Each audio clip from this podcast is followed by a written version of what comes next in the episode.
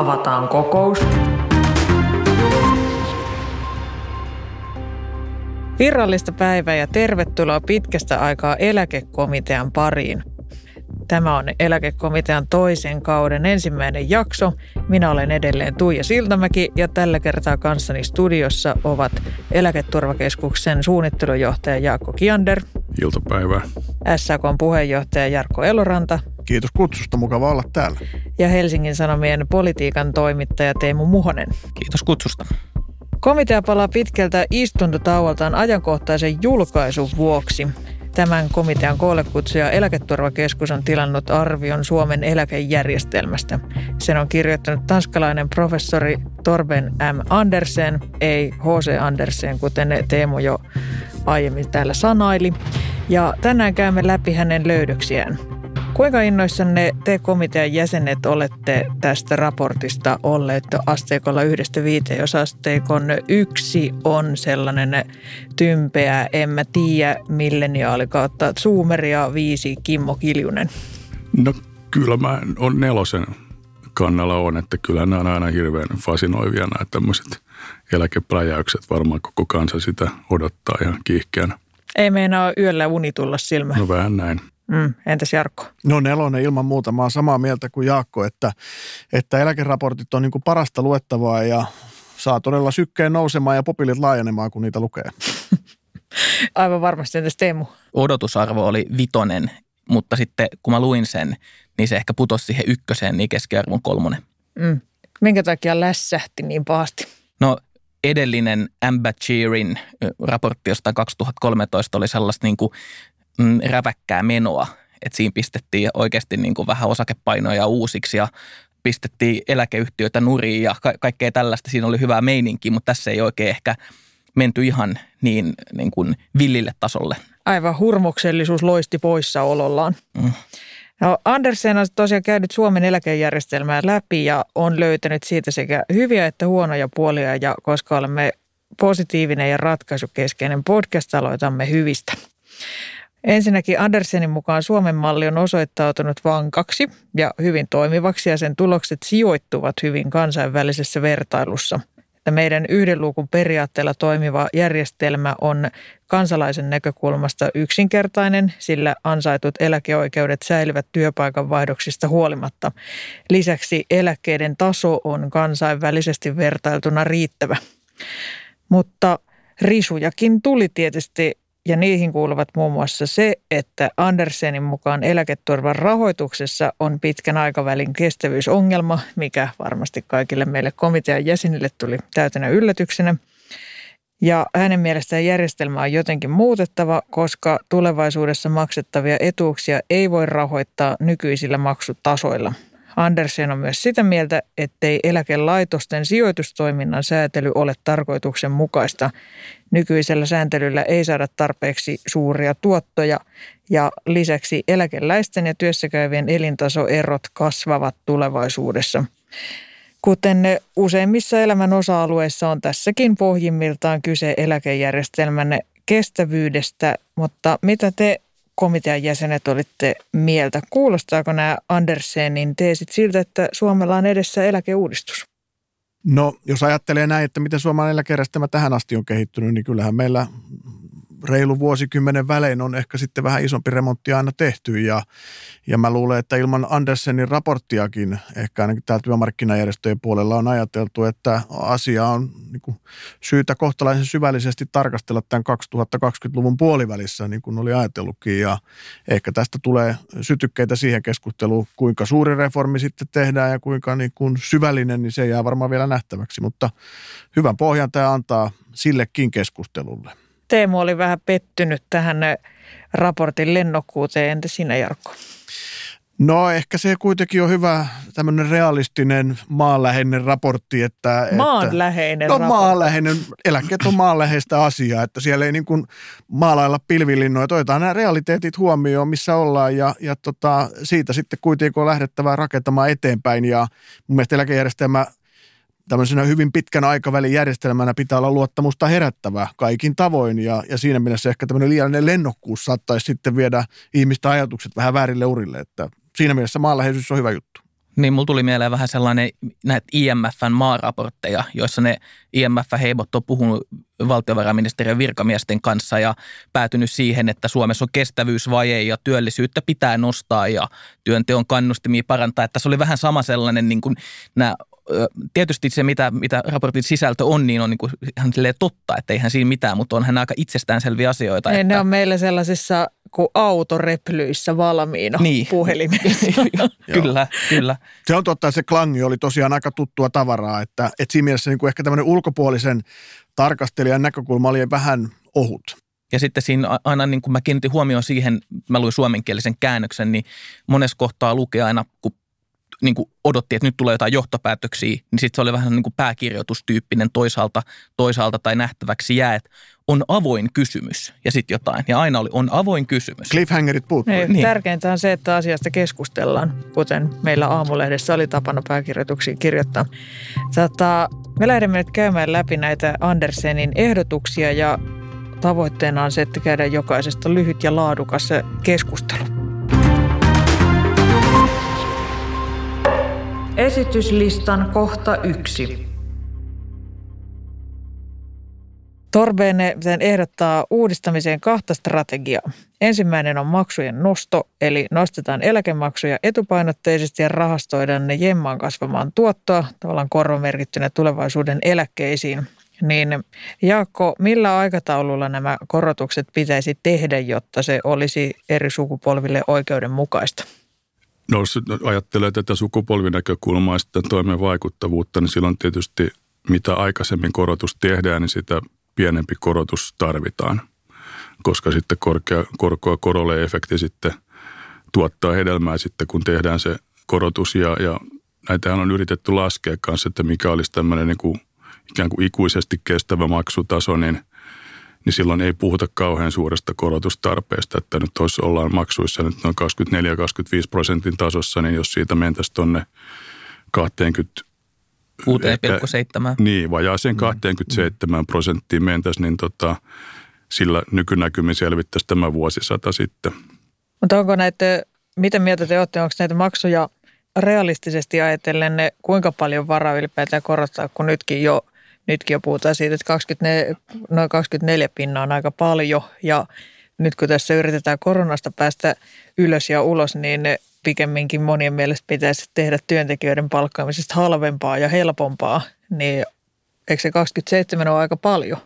Niin, että jos kysymys on, että milloin ne maksunkorotukset pitäisi tehdä, niin vaikka 1973 olisi sellainen niin kuin mm. hyvä, hyvä ajankohta, mutta se meni jo niin en mä nyt tiedä kahden prosenttiyksikön korotus, jos, jos menee tuohon lähelle Eteläranta kymppiin kysyyn, niin sehän on maailmanloppu. Mutta en mä niin kuin itse ajattele myöskään niin, että, että se ihan mahdotonta olisi siis korottaa vaikka prosenttiyksiköllä vielä. Mun niin vaikea nähdä, että, että romahtaisiko suomalainen teollisuus siihen tai mit, mitä niin kuin tapahtuisi, että minkä takia sitä ei voisi tehdä. Että kyllä mun mielestä niin kuin maksun korotukset samalla tavalla kuin ylipäätään julkista sektoria ja kestävyysvajetta käsitellessä, niin veronkorotukset, niin kyllähän niidenkin pitää olla keinovalikoimassa. Ja niin kuin Jaakko sanoi, että mitä nopeammin tehdään, niin sitä enemmän ne vaikuttaa. Entäs toisena keinona näiden niin kuin etupainotteisten eläkemaksen nostamisen lisäksi Torveen esittää automaattisten vakauttajien vahvistamista ja tässä kyse on siis se mekanismista, joka tasapainottaa eläkejärjestelmää yhteiskunnan muutosten mukaan. Eli jos vaikkapa väestön elinajanoidote kovasti nousee, niin eläkejärjestelmä reagoi siihen automaattisesti. Ja Suomessa eläkeen nousu ja eläketaso on sidottu elinajan odotteeseen. Ja Torveen ehdottaa meille niin sanottua Ruotsin mallia, mallia, jossa eläkemaksu on kiinteä ja eläkkeet joustaa. Niin miltä nämä vakauttajat teidän mielestä kuulostaa? Onko niissä mitään järkeä? Vakautuksen rakentaminen joustavan eläkeijän avulla tai sillä, että nostettaisiin aina vain eläkeikään, niin on huono idea, mutta, mutta se, mikä muissa maissa on yleensä omaksuttu, on se, että, että se joustava elementti on tämä eläkkeiden indeksikorotus. Eli se, että kuinka paljon eläkkeitä nostetaan vuosittain. Ja meillähän nyt tällä hetkellä on on tietty sääntö, mutta se ei ole niin voimakkaasti reagoi näihin talouden taustatekijöihin kuin esimerkiksi Ruotsissa ja Saksassa ja, ja, ja Hollannissa olevat vastaavat indeksisäännöt. Ja se on tavallaan ehkä helpompi tapa sitä tasapainottaa, koska silloin ne vuotuiset muutokset on hyvin pieniä. Mä ehkä näkisin näin, että, että näiden uusien automaattisten vakauttajien tuominen tähän järjestelmään ei, ei tuota, ehkä ole sitten kuitenkaan se tie eteenpäin. Ja ehkä siinä on myös niin tämä yleinen hyväksyttävyys, että jos, jos sitten nähdään, että nämä vakauttajat toimii koska kovinkin rapsakasti ja leikkaa niitä maksussa olevia tai tulevia eläkkeitä, niin voi olla, että niitä ei sitten kuitenkaan uskalleta käyttää. Että niin ennakoitko, että tällaista voi olla kenties hieman hankala saada läpi suurille ikäluokille? Että no ne nyt on jo poistuneet ja sitten tulemme me 55-vuotiaat, jotka tässä niin kuin ollaan seuraavana putkessa, mutta e, näin, näin juuri, että et, et kyllähän se kuitenkin luo sitten poliittista painetta. Me nähdään, että totta kai talouspolitiikassa ja eläkepolitiikassa pitää olla sääntöperusteisuutta, mutta kun tulee tiukka paikka, niin yleensä siinä käy, että demokratiossa lähtee säännöt joustamaan, että mä en luottaisi siihenkään niin kuin ihan kokonaisuudessaan. Ja sitten, niin kuin sanottu, niin meille tietysti eläkkeiden leikkaaminen on kyllä aika ylikäymätön paikka. Mutta mä tulkitsin kyllä Turbedin ehdotusta niin, että on A, avoin kysymys, pitäisikö tällaista uutta vakauttajaa ottaa käyttöön, ja B, sen ei tarvitsisi toimia pelkästään eläketasoon puuttumalla, vaan musta Turben kirjoitti, että siinä voisi myös maksut olla osatekijä. Että tavallaan mm. jos katsotaan, että on rahoitusvajetta, niin sekä maksut että eläkkeiden taso ö, joustaisi. Ja mun mielestä nämä on niin kuin ihan realistisia ehdotuksia. Mm. Ö, totta kai näissäkin on, on ongelmansa – mutta niin kuin tavallaan en mä myöskään ajattele niin, että, että, on, että meillä on sellaista mahdollisuutta, että koska ihmisten mielestä tuntuu ikävältä, jos myös maksussa oleviin eläkkeisiin puututaan, niin sit sitä ei voi tehdä, koska jotainhan pitää jossain kohtaa tehdä. Niin, esimerkiksi tuoreessa eläke, eläkebarometrissa niin tulevien eläkkeiden leikkaamista vastustettiin, sanotaanko vaikka jyrkästi. Niin, näinhän, näinhän niitä vastustetaan, mutta että, totta kai niin kuin, näin on niin kuin Teemu sanoi, että kaksi elementtiä siinä. Ja tokihan me ollaan tehty niin kuin näissä eläkeuudistuksissa niin kuin sekä että. Me ollaan sekä etuksi käyty käsiksi että maksuja nostettu, mutta niin kuin sanottu, ne ei ole ollut maksussa oleviin eläkkeisiin, vaan tuleviin eläkkeisiin. Niin, tämähän on se kysymys. Tätä se muuttaisi ja tähän pätee se sama kuin maksujen nostoon. Mitä aikaisemmin, niin sitä enemmän se äh, puris myöskin nyt mm. eläkkeellä oleviin vaikka suurten ikäluokkien eläkkeisiin. Koska sitten jos se, te alatte pohtia sitä niin kuin työmarkkinajärjestöjen kesken joskus 25 ja sitten se tulisi voimaan joskus 28, niin kohta siellä suuret ikäluokat on taas karistanut Sinäkin olet pian jo eläkkeellä. Mm. niin, niin, niin. Tulee hirveä eläkeaktivisti Teemusta sitten. Niin. Musta tuntuu, että Teemu on, Teemu, musta tuntuu, että Teemu on ollut jo, Teemu on ollut Joo. jo TET-harjoitteluista asti kova eläkeaktivisti. Musta näihin tota, indeksijuttuihin ehkä, ehkä voisi todeta, että musta Torbenin ajatus tästä tämmöisen vakautusmekanismin – pohtimisesta ja valmistelemisesta on siinä mielessä järkevä, koska me ollaan Suomessa sitten muutamia kertoja jouduttu tämmöisiin hätäratkaisuihin kuitenkin, että kun maan hallitus on todennut, että nyt on paha paikka, niin sitten on tehty ikään kuin tämmöinen hätäleikkausindeksi. 90-luvulla tietysti kaikkein voimakkaimmin, mutta myös 2016kin hallitus yhtäkkiä keksi, että nytpä meillä ei ole rahaa tehdä eläkkeisiin indeksikorotusta ja se ei perustunut mihinkään sääntöön, vaan ihan tämmöiseen poliittiseen harkintaan ja musta olisi ehkä – ehkä fiksumpaa, että se järjestelmässä olisi pikemminkin mekanismi, jolla näitä sopeutuksia sitten ohjattaisiin. Ja tämä Teemun malli itse asiassa on semmoinen, mikä ehdotit, niin Kanadassahan on just tällainen, jossa on ikään kuin tämmöiset reunaehdot, että siellä joustaa sitten tarvittaessa sekä se indeksikorotus että eläkemaksu, jos näyttää siltä, että se rahoitus menee epävakaaksi. Niin, eikä se, että jos tulee lisää automaattisia vakauttajia, niin se tarkoittaa, että ei poliitikot enää voisi koskaan puuttua eläkejärjestelmään, että niitäkin voidaan muuttaa taas.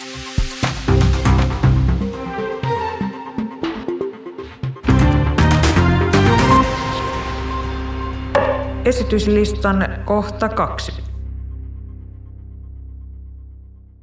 Puhutaan seuraavaksi eläkejärjestelmän eriarvoisuuksista. Tämä selvityksen tehneen Torbenem Andersenin mukaan eläkeläisten ja työssäkäyvien elintasoerot kasvavat tulevaisuudessa – ja yksi syy tähän on elinaikakerroin. Ihmisten elinikä pitenee, mutta kun saman eläkepotin pitäisi riittää pidemmäksi ajaksi, käytännössä kuukausieläkkeitä leikataan. Turven ei myöskään ole erityisen innoissaan Suomen eläkeindekseistä. Hänen mukaansa ongelma on siinä, että vaikka palkka- ja hintatasoon perustuva indeksointi turvaa eläkkeen ostovoiman säilymisen, se jää väistämättä jälkeen ansiokehityksestä. Sama ongelma on takuu- ja kansaneläkkeissä, jotka on sidottu pelkästään kuluttajahintojen kehitykseen, eli myös ne jää ansiokehityksestä jälkeen. Niin mitä te tästä ajattelette? Onko me, kuulostaako tämä siis siltä, että meillä on tulevaisuudessa entistä selkeämpi jako köyhiin ja hyvin toimeen tuleviin eläkeläisiin? No e- ehkä voi sitäkin olla, mutta toisaalta tuohon äskeiseen keskusteluun niin kuin viitaten, niin tässä tavallaan niin kuin äsken puhuttiin siitä, että pitäisi saada lisää vakautta, jotka sitten mahdollisesti leikkaisi maksussa olevia eläkkeitä. Ja nyt puhumme siitä, että eläkkeet jäävät liian pieneksi, että, että tota, ero työssä käyvien eläkeläisten välillä kasvaa. Että tässä nähdään tämä dilemma, joka meillä on, on tuota edessämme. Mutta varmasti on näin, että, että tulevaisuudessa näiden silpputöiden ja, ja osa-aikatöiden ynnä muiden – muiden tuota lisääntyminen johtaa kyllä siihen ja alustatyön lisääntyminen, että, että sitten meillä on niitä, joilla on niin kuin hyvä työeläke pitkästä säännöllisestä työurasta ja sitten heitä, joilla työeläke jää työuran takia aika repaleiseksi. Tästä täydennetään kansaneläkkeellä ja takueläkkeellä, että kyllä tämmöinen ero varmaan lisääntyy. Ja sama pätee moni, moni muihinkin meidän sosiaaliturvan muotoihin, missä ei ole olemassa tavallaan tätä kolmatta kategoriaa, että on palkkatyöläiset ja yrittäjät ja sitten vähän arvata, että mitä me muut ollaan. Yleensä yrittäjiä ja yleensä ei mitään. Mutta tässähän tämä Torbenin eriarvoisuusajattelu oikeastaan liittyy siihen, että jääkö eläkeläisväestö palkansaaja väestöstä mm. jälkeen – kun e- eläkkeellä voidaan olla aika pitkään ja sitten jos se indeksikorotukset ei seuraa niin kuin tarpeeksi sitä palkkatasoa, niin silloinhan tietysti suhteessa, jos sä oot 20 vuotta eläkkeellä, niin sä niin kuin suhteellisesti köyhdyt verrattuna niin kuin palkansaajaväestöön, vaikka sun ostovoima turvataan. Ja, ja sitten Torben ajatteli, että pitäisikö tehdä niin, että niin kuin leikataan alkavia eläkkeitä. Eli siinä hetkenä, kun sä jäät eläkkeelle, niin saisitkin jonkin verran vähemmän kuin sä nykysäännöillä saat – mutta sitten se seuraisi paremmin se sun eläke sitten palkansaajaväestön tulotason nousua tulevina vuosikymmeninä. Olisiko tämä niinku parempi järjestely kuin tämä nykyinen avoin kysymys, Jakko? Mm, tämä on todella avoin kysymys ja nämä tota, Andersenin esittämät uhkakuvat on tietysti mahdollisia, mutta ne riippuu siitä, että minkälainen tulevaisuus sitten on, että tämä elinaikakertoimen vaikutuskin tietysti riippuu siitä, että miten se elinaika nyt sitten kehittyy. Ja, ja nythän on, on tässä koronavuosina nähty, että monessa maassa tämä itse asiassa odotettu elinaika on supistunut, että ei ehkä välttämättä käykään niin kuin me odotetaan, että suomalaisten elinään odote kasvaa sinne sata vuoteen, että se voikin kehittyä paljon hitaammin, jolloin tämä leikkuri jää pienemmäksi. Toinen juttu on sitten myös tämä palkkatulojen ja eläketulojen erkaantuminen, niin sehän riippuu siitä, että kuinka nopeasti reaalipalkat nousee. Mm. Kuinka tuo Jarkon putikki, kuinka se pystyy puristamaan reaalipalkkoja lisää työntekijöille, mutta jos katsotaan tässä nyt viimeisen kymmenen vuoden kehitystä, niin se menestys on ollut aika vaatimaton. Ja, ja voi olla, että nämä eläkelaskelmissa käytetyt arviot tästä reaalipalkkojen noususta on pikkasen ylimitotettu ja, ja silloin ehkä ei tapahdukaan samassa tässä laajuudessa tätä, tätä tulotasojen erkaantumista. Niin ja tähän on myös Torvedin ehdotuksen ehkä – heikkous myös hyväksyttävyyden kannalta, että jos vaikka meidän sukupolville sanotaan, että, että kun sä jäät eläkkeelle, niin se sun eläke ei olekaan 60 prosenttia palkasta, vaan se onkin 45, mutta sitten sä ehkä saat niin kuin mm. myöhemmin parempia indeksikorotuksia tai ehkä et. Mm. Niin, niin. Jos Yle, yleensä siellä, euro mm. tänään on arvokkaampi kuin euro 30 Kyllä. vuoden päästä, että näin me ajatellaan ja näin se myös on. Näin se on ja me tiedetään, että yli 80 ei sitten kuitenkaan enää hirveästi jaksa kuluttaa, että ne eläkeläisten kulutus painottuu kuitenkin siihen niin kuin ensimmäiseen 15 vuoteen siellä eläkkeellä. Että niin, siinä mielessä on tietty järki, että se, se alkuvaiheessa on isompi raha komitea hylkää nyt tämän indeksien parannusehdotuksen. Tämä, tämä oli mm. siis se, tämä olisi kaikin tavoin surkea ajatus. Mutta minusta tämä heijastelee Andersenin lähtökohtia ehkä. Tämähän tulee Tanskasta ja tuota, Tanskassa on tämä eläkeläisten tulojako on hyvin, hyvin tasainen ja Tanskassa muutenkin painotetaan kovasti näitä tulojakonäkemyksiä. Että musta tuntuu, että se tulee vähän läpi tässä hänen ehdotuksessaan. Aivan. Jarkon putiikin saavutuksia tässä jo vähän, tässä jo vähän kritisoitiin laihan, laihanlaisiksi, mutta tota, jos nyt annetaan hänen va- vastata kritiikkiin, niin tota, mitä te Jarkko ajattelet, miltä tämä tilanne teidän näkökulmasta näyttää? SAK on paljon pienipalkkaisia jäseniä, niin hmm. kaikki etujärjestöt ovat tietysti aina sitä mieltä, että heidän jäsenistönsä kärsii jokaisesta asiasta kaikista eniten, mutta – niin, Onko näin, asia näin myös nyt? Asia on näin myös nyt. Et sehän on totta, että SAK-väki on pienipalkkasta, se on työuriltaan repaleisinta, usein myös työkyky loppuu kesken, ei jakseta sinne niin kuin eläkeikään asti, ei edes tavoite-eläkeikään, saati sinne korkeampaan eläkeikään. Että kyllä tässä meidän järjestelmässä on tietysti sellaisia piirteitä vielä, jotka palkitsee tämmöisiä siistiä sisätyötä tekeviä kavereita niin kuin meikäläistä. Mutta silti Suomessahan myös, ei ehkä samalla tavalla kuin Tanskassa, mutta kuitenkin aika tasainen eläkeläisten tulojako sitten kuitenkin on, jos otetaan huomioon verotus, asumistuet. Mm. Totta kai. Ja, ja näin edespäin, niin sinne ei sitten kuitenkaan ihan valtavia, ja sitten ennen kaikkea kansaneläkkeet ja takueläkkeet. Kyllä. Ja siitähän Torben myös huolehtii, että, että kun toisin kuin näitä työeläkkeitä, niin kansa- ja takueläkkeet on sidottu vaan kuluttajahintoihin, ei lainkaan palkkatason nousuun, jolloin ne tyyp, niin kuin pitkän päälle nousee vähän hitaammin, että onko tämä ongelma. No, tämäkin on musta ehkä vähän outo ajatus suomalaiseen keskusteluun, että, että tämä olisi ongelma, että täällä on tyypillisesti hyväksytty se, että, että niin kuin tällaiset perusturvaetuudet, että minkä takia niitä niin kuin sidottaisiin palkkatasoon, että se olisi ehkä vähän outo rakennelma. Ja sitten siinä on myös se puoli, mistä mun mielestä ihan oikeutetustikin työnantajaleiri on nyt pitänyt vähän huolta, että jos näitä tulotasaavaa mekanismeja tehdään yhä enemmän ja yhä vahvemmiksi, niin säilyykö tässä sellainen niin kuin vakuutuselementti, jossa oikeasti sillä, että on tienannut enemmän tai tehnyt enemmän töitä, niin saa sitten paremman eläkkeen vai mennäänkö me kohti sellaista tasaeläkejärjestelmää. Ja jos mennään, niin sit siitäkin pitäisi niinku keskustella avoimesti ja se päätös pitäisi tehdä jotenkin tietoisesti. Eikä no, ei, vaikka siihen liittyisi taas jonkinlaisia kannustinloukku näkökulmia tavalla, että jos tuota Kelan ne eläkkeet sidotaan palkkakehitykseen, niin ne voisi käydä niin, että vallan tekemättä työtä voisi joillain tietyillä muuttujilla saada melkein yhtä hyvää eläkettä kuin sillä, että on tehnyt Kyllä Andersen nostaa tämän riskin esiin, varsinkin puhuessa yrittäjäeläkkeestä, että koska meidän järjestelmässä yrittäjillä on enemmän liikkumavaraa siinä, että minkä suurusta eläkettä, eläketurvaa hankitaan. Ja tota, tiedetään, että varsinkin pienituloiset yrittäjät on tässä mielessä kannustinloukussa, koska heidän ei ikään kuin kannata hirveästi maksaa, koska he voi laskea, että he saa kuitenkin se takueläkkeen.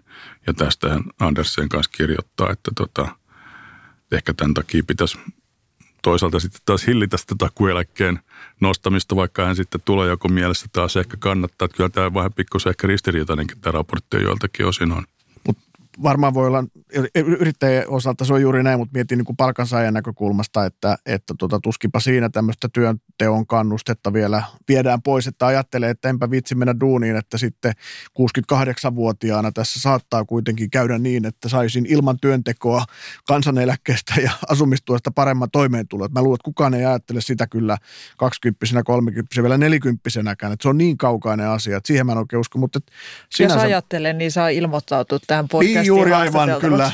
No mä olin, mä olin sanomassa ihan samaa, että siis olisi aika outo ajatus, että täällä ihmiset laskelmois omaa työuraansa, työllisyyttä ja työttömyyttä ja työpaikkoja niin kuin vuosikymmeniä sen mukaan, että millainen indeksisääntö eläkkeissä on. Että siis kuinka moni tämän huoneen ulkopuolella tietää, mikä indeksisääntö täällä on käytössä. Jostain sisälläkään. Jostain sisälläkään, niin. niin varsinkaan 40 vuoden päästä. Mutta, mutta siis yrittäjien kohdalla, niin kuin Jaakko sanoi, niin tämä asia on ehkä niin kuin ihan oikea, oikea asia. Eli kyllähän yrittäjät jo nyt, nyt sitä miettii, että kannattaako, kun pystyy itse määrittämään vähän, että maksaako sitä yöllä maksua, kuinka paljon, niin sitten jos maksaakin vähän vähemmän, niin ei se välttämättä haittaakaan, jos sieltä tulee sitä takuu kansaneläkettä. Ja siirtää sen laskun veronmaksajien piikki, joka taitaa tällä hetkellä noin 500 miljoonaa vuodessa jo makseta sinne yrittäjäeläkkeitä. Että kyllä tässä on jonkunnäköinen kannustin ongelma. Kuuntelet eläkekomitean kokousta. Esityslistan kohta kolme. Puhutaan lopuksi vielä suomalaisten eläkeyhtiöiden sijoituksista. Suomessa eläkeyhtiöiden sijoitustoimintaa säännellään varsin tiukasti eli lailla. Varat on sijoitettava tuottavasti ja turvallisesti. Se on ainakin minusta ihan lohdullista ettei jo ennestään säällittäviä eläkevaroja niin käytetä mihinkään kryptovaluutoilla pelleilemiseen, mutta toisaalta tiukka sääntely ei mahdollista hyviä tuottoja eläkejärjestelmälle. Tähän myös Andersen raportissaan kiinnittää huomiota. Mitä mieltä te olette? Onko sääntely jo liiankin tiukkaa? No Suomessa eläkeyhtiöt on, on viime vuosina kyllä päässyt varsin hyvin sijoitustuottoihin, mutta – Mä luulen, että Andersenin pointti liittyy siihen, että kun hän on sitä tarkastelu vähän näitä tuottovertailuja, niin me kyllä nähdään, että ruotsalaiset ja tanskalaiset eläkesijoittajat on päässyt keskimäärin vielä parempiin tuottoihin kuin suomalaiset. Ja sitten herää kysymys, mistä se johtuu sitten. Ja yksi selitys voi olla tämä suomalaisen niin yksityisten työeläkeyhtiöiden tämmöinen niillähän on keskinäinen yhteisvastuu ja sen takia niillä on myös yhteinen vakavaraisuussäätelykehikko, joka rajoittaa sitten sitä riskinottoa ja luultavasti on niin, että sitten varsinkin tämmöisissä suhdannekäänteissä, niin silloin ei pystytä ihan niin kuin yhtä hyvään tuottoon kuin vaikka sitten tanskalaiset rahastot on pystynyt, jotka toimii sitten vähän eri, eri logiikalla ja sen takia, että Andersen tässä raportissa ehdottaa sitä, että meidän pitäisi pohtia täällä tämän suomalaisen vakavaraisuussäätelyn uudistamista. Ja varmasti se on, se on juuri näin, että meidän vakavaraisuuskehikko on vielä semmoisen aikaa ehkä, ehkä tuota tehty, kun valtion lainat olivat kohtalaisen riskitön sijoituskohde ja niistä sai jotain tuottoja. Tänä päivänä niitä valtion lainoja ei kovin paljon enää ole, eikä niistä ainakaan mitään tuottoa saa. Ja, ja siinä mielessä niin kun on varmaan syytä tarkastella. Ja tämä, mihin Jaakko viittasi, että jos tämä vakavaraisuuskehikko ajaa tavallaan niin sanotusti myötäsykliseen sijoitustoimintaan, eli laskusuhdanteeseen joudutaan myymään ja, ja tuota sitten taas korkeasuhdanteessa toimii toisinpäin, niin se ei välttämättä niin kuin tässä nykyisessä sijoitusympäristössä toimi – ja siinä mielessä ehkä tämä keskustelu on niin kuin ihan perusteltua, vaikka toki sitten me nähdään myös se, että kyllähän nämä yksityiset, yksityiset eläkeyhtiöt on pärjännyt aika hyvin verrattuna sun tulevaan työnantajasi Kevaa, joka ei kuitenkaan toimi tässä kehikossa, vaikka Keva on tehnyt parempaa, mutta ei merkittävästi parempaa. Mutta toki se on näin, että tässä niin kuin 200 miljardin potissa niin prosenttikin on iso raha tänne huoneen ulkopuolelle ja sen sisälläkään ei välttämättä kaikille aivan täysin yksiselitteisen selvää, mitä tarkoittaa vakavaraisuus, kehikon myötä syklisyys, niin saataisiko vielä lyhyt suomennossa, mitä kaikkea tämä vakavaraisuussääntely tarkoittaa? Se tarkoittaa sitä, että eläkeyhtiöllä pitää olla joka tilanteessa riittävästi niin sanottua omaa vakavaraisuuspääomaa. Ja jos osakekurssit laskee jyrkästi, kuten ne nyt teki vaikka vuonna 2008 ja 2020, niin silloin tämä vakavaraisuuspääoma supistuu nopeasti. Ja jos se uhkaa mennä sinne vakavaraisuusrajalle, niin silloin se eläkeyhtiön on pakko myydä niitä osakkeita pois, vaikka se hinta olisi huono. Ja siitä seuraa sitten sijoitustuottojen menetys. Ja ilman vakavaraisuussäätelyä, mitä meillä on julkisen sektorin eläkelaitokset, niin niillähän ei tämmöistä pakkoa ole, niin ne pystyy siinä mielessä pitkäjänteisempää toimintaa. Ja tässä on varsinkin kirkon eläkerahasto, joka on aika pieni, niin on tehnyt varsin hyviä tuloksia sitten kyllä tällä itsenäisellä toiminnalla. Voi niin kuin buy the dip, niin kuin, että sitten mm. varmaan Ilmarinenkin voisi lähteä siinä kurssipohjissa niin kuin alennus myynteihin shoppailemaan osakkeet sen sijaan, että tarvitsisi niin kuin myydä niitä pois. On ehkä perusteltu keskustella siitä, että pitäisikö tätä pikkusen höllentää, että onko oikeasti sellaista riskiä, että jos höllennetään, niin sitten kaikki varat voisi jotenkin täysin romahtaa. Tietysti pitkällä aikavälillä tähän tarkoittaisi sitä, että laitettaisiin e-, enemmän painoa osakkeisiin. Suurempi osa rahoista otettaisiin osakkeisiin ja pitkällä aikavälillähän kuitenkin osakkeiden hinnat on noussut näistä satunnaisista romahduksista huolimatta, niin tavallaan jos katsoo menneisyyteen ja siihen peilaa, niin vaikkei se ole tae tulevasta, niin näyttäisi mahdolliselta, että sieltä voisi saada jonkin verran parempia tuottoja. Ja tietysti se auttaisi aika paljon, että niissäkin, jos vaikka prosenttiyksikön saisi korotettua näiden rahastojen tuottoa vuosittain, niin kyllähän se niin kuin poistaisi jo ison osan siitä lovesta, mikä siellä rahoitusvajeessa on. Mutta sitten mä näen tässä vähän myös sellaista riskiä tässä keskustelussa, että nyt te tuolla niin kuin päättäjäpuolella on rakastuttu tähän ajatukseen, että ei meidän tarvi oikeastaan tehdä tässä. Just katellaan 25 sitten, niin kuin Jarkko sanoi, että jos pitää jotain tehdä, että voidaan vähän uudistaa tuota sijoittamista, niin sieltä tämä niin kuin korjaantuu tämä ongelma. Että tämähän on niin kuin houkutteleva ajatus, että ei tarvitsisi puuttua kenenkään etuuksiin tai ei tarvitsisi tehdä, nostaa maksuja tai tehdä mitään ikävää. Markkinat hoitaa. Niin, markkinat hoitaa. Niin, että et tavallaan tästäkin pitää keskustella, mutta kyllä mun mielestä tämä ei myöskään voi olla vaan niin korvaava muille uudistuksille. Mm. Andersen on kritisoinut tässä myös se, sitä, että sijoitustoiminta on liian kotimarkkinan vetoista. Onko siinä teidän mielestä mitään perää? No, tämä on sama kritiikki, mitä tämä alussa mainittu Ambatseri esitti silloin kahdeksan vuotta sitten. Hän esitti, että kaikki rahat ulkomaisiin osakkeisiin. Kyllä. Ja se oli tämä tämä idea. Ja tota, kyllä jos katsoo sijoitusteoriaa, mitä se sanoo, niin kyllähän se sanoo, että tämä Suomi-painon pitäisi olla aika pieni, koska meillä on tämä Suomi-riski on siinä eläkemaksupuolella tietysti sataprosenttinen jo. Niin, niin silloin pitäisi hajauttaa enemmän ja meillä on, on tilanne, että, että yksityisellä puolella tämä Suomi-paino on isompi kuin julkisen puolen eläkevakuuttajilla. Joo, ehkä sanon kuitenkin näin myös, että toisaalta on hyvä, että nämä eläkerahat ovat siellä yksityisissä yhtiöissä, koska jos näissä poliitikkojen näpeissä, niin Suomen paino olisi vielä paljon paljon suurempi. Että mehän kuullaan niin kuin säännöllisesti poliitikoilta ideoita siitä, että mihin kaikkeen hyvää eläkerahaa voisi Suomessa sijoittaa, ja mä en ainakaan ole kyllä niille lauluille kovin paljon lämmennyt. Ja on tietysti näin, että kun tämä eläkepääomahan on kasvanut tässä viimeisen kymmenen vuoden aikana kymmeniä miljardeja, niin silloin tietysti niin kuin myös se hajautuksen merkitys vielä entisestään kasvaa ja Suomen painoa ei ainakaan pitäisi lisätä. Onko tässä vaiheessa vielä lisää puheenvuoroja? Muut esille tulevat asiat. Siirrytään lopuksi äänestyksiin. Meillä on tässä, tässä eläkekomiteassa ollut tapana, että lopuksi käymme läpi kolme väitettä, joihin toivon kyllä tai ei vastauksia ja mielellään myös napakoita perusteluja siitä, että miten olette tähän kantanne päätyneet. Ja ensimmäinen väite kuuluu näin. Eläkemaksua täytyy nostaa etupainotteisesti mahdollisimman pian, mieluiten heti tämän lähetyksen päätyttyä. Teemu saa aloittaa. Ei, ellei myös jotain muita muutoksia tehdä samaan aikaan. Miksi? Mm, koska mun mielestä maksujen nostaminen, niitähän tullaan nostaa joka tapauksessa. Niin musta se ei nyt voi olla kuitenkaan ainoa ratkaisu.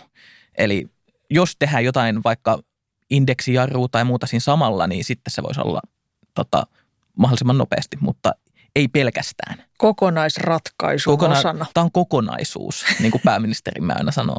Entäs Jaakko? Mä miettisin sitä maksutasoa vasta vuoden 2025 osalta, että en nyt heti lähtisi säätämään. Jaakko ei lähtisi heti säätämään. Entäs Jarkko, no, rupeatko säätämään? Ei, en huomenna, mutta kyllä varmaan siinä vuosikymmenen puolivälissä. Mutta hei, saanko mä kysyä tähän väliin, mistä tämä 25 tulee? Mik, miksi just 25? No se tulee siitä, kun siihen asti on voimassa mm. tämä väliaikainen maksukorotus. Sen jälkeen pitää pohtia, että palataanko entiselle tasolle, eli alennetaanko maksua. Niin, mutta, ja silloinhan on tietysti yksi optio, että ei alennetakaan, vaan pidetään se maksu sillä korotetulla tasolla, millä olisi myös vaikutuksia. Joo, ei, ei, ei mene läpi. Se on ed- edelleen jyrkkä ei. Hyvä. Seuraava väite. Työeläkeindeksiä on parannettava, vaikka eläketurvan rahoituksessa on jo entuudestaan vajetta. Teemu. Tässähän komitea jo linjas ei. Jos meillä olisi jotain ylimääräistä rahaa käyttää eläkejärjestelmässä, niin kyllä mä sitten mieluummin vaikka jättäisin näitä niin kuin maksuja nostamatta tai peruuttaisin jotain meidän sukupolven tuleviin eläkkeisiin tehtyjä leikkauksia. Mutta kun sellaista ylimääräistä rahaa siellä ei ole, niin että ainakaan aleta indeksejä kohentelemaan. Ellei me saada kaikkia vanhuksia volttikuskeiksi. Niin, no se on sitten toinen juttu, mutta palataan sitten asiaan. Mm, budjettiriissä. Jaakko. No musta sitä indeksiä voisi pohtia, että millä tavalla sitä pitäisi uudistaa. Ja se pitää kyllä sisällä myös niin kuin heikennysmahdollisuuksiakin. Pohtisit uudistamisen mahdollisuuksia. Niin, sillä tavalla, että yhdistäisit näihin, näihin puhuttuihin automaattisiin vakauttajiin tämän pohdiskelun. Mutta on avoin kysymys, heikennettäisikö vai parannettaisiko niitä? Jää nähtäväksi. niin, nähtäväksi niin jää. Musta se riippuu maailmantilasta sitten, että mihin suuntaan se menisi. Entä Jarkko? Joo, en olisi muuttamassa indeksejä parempaan suuntaan. Näin se on. Ylimääräistä rahaa ei taida nyt olla ja jos sitä jostain ilmaantuisi, niin sama kuin Teemu, että ehkä muita parempia käyttötarkoituksia sitten löytyisi. Aika jyrkällä linjalla oltiin tässäkin, paitsi jako hieman avoimemmalla, mutta väite kolme kuuluu näin. Työeläkelaitosten on saatava sijoittaa nykyistä suuremmalla riskillä, vaikka se voisi tarkoittaa myös suurempia tappioita. No sanotaan kyllä, että totta kai suurempi riski voi tarkoittaa suurempia tappioita. Se on vähän niin kuin kirjoitettu sisään siihen hommaan. Ö, mutta niin kuin tässä työeläkekontekstissa niin riskit ei kuitenkaan olisi niin valtavia, että kyllä mä sanoisin, että siinä voisi olla enemmän voitettavaa. Joo, musta se on välttämätöntä, koska riskittämistä sijoituksista saa tällä hetkellä se nollan prosentin tuoton. Me tiedetään, että jos eläkeyhtiöt vaan sijoittaa riskittömästi, niin ne menee varmuudella konkurssiin. Kyllä varmaan on kuitenkin tosiaan keskusteltava siitä mahdollisesta riskijaosta, että jos tämä menee oikein huonosti, niin mitä sitten tehdään, mutta, mutta ehkä se on kuitenkin aika epätodennäköinen vaihtoehto, koska tietysti pääomien määrät on suuresti kasvaneet ja se antaa tietysti puskuria aika pitkäksi aikaa. Tästäkin päästiin kivasti yksimielisyyteen, eli olemme siis sitä mieltä, että kyllä tarvittaisiin suurempaa riskinottoa näihin sijoituksiin. Mutta sen sijaan täysin tyrmättiin eläkemaksujen nostaminen välittömästi tämän lähetyksen jälkeen, mutta ja indekseenkin suhtauduttiin varsin kielteisesti. Eläkekomitean toisen kauden ensimmäinen kokous on päättynyt. Kiitos kaikille osallistujille. Kiitos Teemu Vuhonen. Kiitos. Kiitos Jaakko Kiander. Kiitos. Kiitos Jarkko Eloranta. Kiitos. Muut komitean istunnot löydät osoitteesta etk.fi sekä podcast-palveluista. Kuullaan taas ensi kerralla.